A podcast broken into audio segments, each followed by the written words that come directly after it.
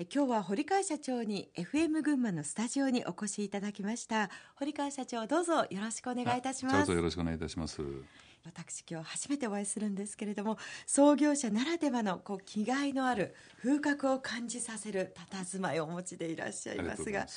1948年生まれということですので、はい、今年で堀川社長65歳でいらっしゃいますか、はい、そうです。あの戦後の段階の世代の人間でございます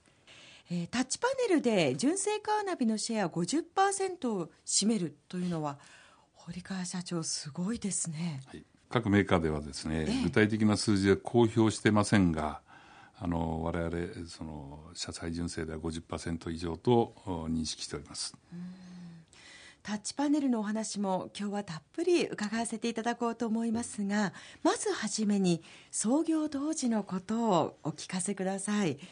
1982年34歳で会社を設立していますけれどそれまでは堀川社長どんなお仕事をされていたんですか？はいあの社会人としてのスタートはですね、はい、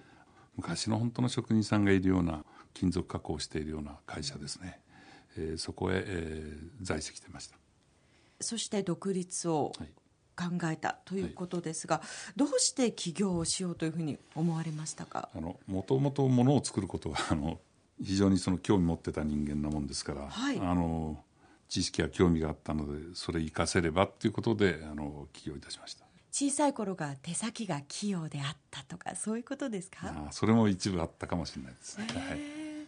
あとはやはりご家庭の環境お父様がそういうお仕事をしていたとか、はい、もうその背中を見てったかもわかんないですね。はい、立ち上げの時というのはまずどんなふうな感じだったんでしょうか？あの本当のスタートはですね、あの先祖のちょっとあの納屋って言いますかね。母屋のちょっと離れたところでそのスタートさせてもらいました。30坪ぐらいのところだったですかね。伊勢崎市で、はい、伊勢崎市です。はい。であの実際にはどのようなものをまずはお作りになったんですか？えっとですね電気部品掃除機の部品だとかそういうことをやってましたね。一つのユニットとしてやっぱり収めてました、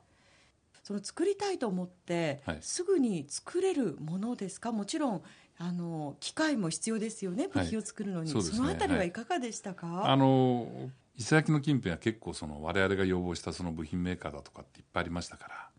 そういうところから少し仕事を分けてもらったりっていうのをやってました。最初に飛び込んで堀川社長が営業したんですか？あそうです。もちろんです、はい、こういう会社を作りましたと、はい、あの作れ何々が作れます、こういう部品が作れますということを売り込んでいった、そうです。規模はどのぐらいからスタートしたんですか、ね、あの従業員が10名ぐらいから多分スタートしたと思います、はい、今2013年でおよそ300人の従業員が、はい、の方がおられるということですが、最初は10名ほどで、はいスタートですか、はい。はい、思ったようにその事業というのは進んでいきました？いやなかなかその順調にいかなかったと思います、はあ、い、順調にいかなかった一番いかなかったのは例えば資金繰りですか？それとも技術の面ですか？あの会社って人物金ってこう3つ多分揃うとうまくいくと思うんですけど。人物、ま、そしてお金。まあ全てがでもねあの マイナス面だったですから、はい、すべてがですか？そうですね。あ。のそこからのスタートだったもんですが結構まあスタートはきつかったかなと思います。そのある程度これならいけるなと思って起業というのをするわけではないんですか？あのそういうことじゃ多分ないと思うんですね。あの結構自分の、まあ、趣味の範囲って言ったらおかしいですけどあの考えの範囲でこうやってきたと思ってますその中でこう軌道に乗っていったのは大体、まあ、創業してからどのぐらい経ってですか？78年ぐらいだと思います、はあ、その時にはその堀川社長がおっしゃる人物お金がこう足並みが揃ってきた。少しずつ揃ってきたとこだと思います。78年って長いですよね。長いですね。ええその中ではやっぱり今でも思い出されるこうご苦労であったりとかこんなことがあったという。あの仕事の苦労よりもですねあのなんかこう実直に仕事してたんであのこう時代の背景が23年飛んでる部分があるんですねやっぱり。仕事のこと。どうもそのあの例えばその歌が流行ったところもそこのところは飛んでたり結構するんですね。そうですか。でもあの78年経ってなんとなくこう順調になってきたなという頃は、はい、規模というのはどのぐらいになってきました？30人ぐらいだったかなと思います。随分では大きくもなってきて、はい、でそれから液晶の方がスタートして少し人数がまた増えてきた。そんな感じかなと思います、はい1988年に液晶パネルの製造が開始になりますけれども、はい。はい、ところでこう経歴を改めて拝見いたしますと、はい、大学は経済学部に進まれたんですね、液晶パネルの製造を手掛けるとなりますと、まあ、専門の知識も必要だったのではと思いますが。あのー、私社会でですね、はい、あのいろいろな人との交流する中でですね私の周りにいろいろな知識を持ってくれた人がその結構いたもんですから。例えば電気的な知識だとか機械的な知識だとかって総合してですねあの周りスタッフが大勢いたもんですからそういう人の協力も得ながらですねものをまとめていくっていうことだったと思いますけど、はい、えー、なぜこう液晶パネルに目をつけたのでしょうか？あのやっぱり目で見て認識するものっていうのは一番やっぱりその成長早いもんだと思ってるんですね。で当時その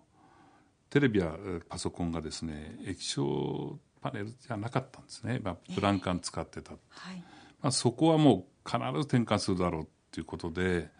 読んだわけではないんですけどその流れの中ではそういう形になってきたかなと思ってます。そういう流れになるだろうという予測、まあ、先見の明というのはどういったところから社長お持ちになるんですか？あのなんか自分の感覚とするとですね、はい、あのそんなに難しくは考えてないんですけどあのやっぱりその自分の周辺にいる人また取引先も含めてですね、そういう情報の流れっていうのはやっぱり敏感だったかもしれないですね。液晶パネルはその後 順調にいきましたか、うん、いきましたね。ただ長くは続かないですねやっぱり。それも分かっていましたか、はい、えー、なんとなくその自分の実感として数字で表すっていうことじゃないんですけど、うんあの実感としてはなんとなく理解はしてましたね。実際に順調にいったのは何年ぐらいですか？45年っていうとこですかね。随分とその業界が早いですね。早いですね。では45年でこう順調な時にももう次の手を打っていたということですか？そうですね。早めに早めにあの考えてました。それが堀川社長タッチパネルへの事業転換ですか、はい、そうです。はい。はあこれはどうしてタッチパネルだというふうにまた読んだんですか？一番簡単な入力のデバイスなんですね。部品なんですね。これって当時まだそう流行ってはいなかったんですけど絶対将来的にそのいろいろな角度では使えるものだっていう認識をしました。ですから最初のスタートはこれも大変だったんですけどあのそういう認識がありましたんで一応我慢できたかな。さあそのあたりもじっくりとこの後伺わせていただきたいと思いますが、はい。はい、その前にここで一曲お送りします、堀川社長の思い出の曲を選んでいただきました、内山田博とクールファイブの長崎は今日も雨だったという一曲ですが、これは堀川社長どんな思い出がありますか？えーと、私がちょうどですねあの学生から社会人になった頃ですね、え。非常にやっぱりそのどこ行ってもかかってたっていうその印象深い曲だったと思います。はい。さあそれでは 思い出の一曲をお届けいたしましょう1969年昭和44年のナンバーです内山田博とクールファイブで長崎は今日も雨だった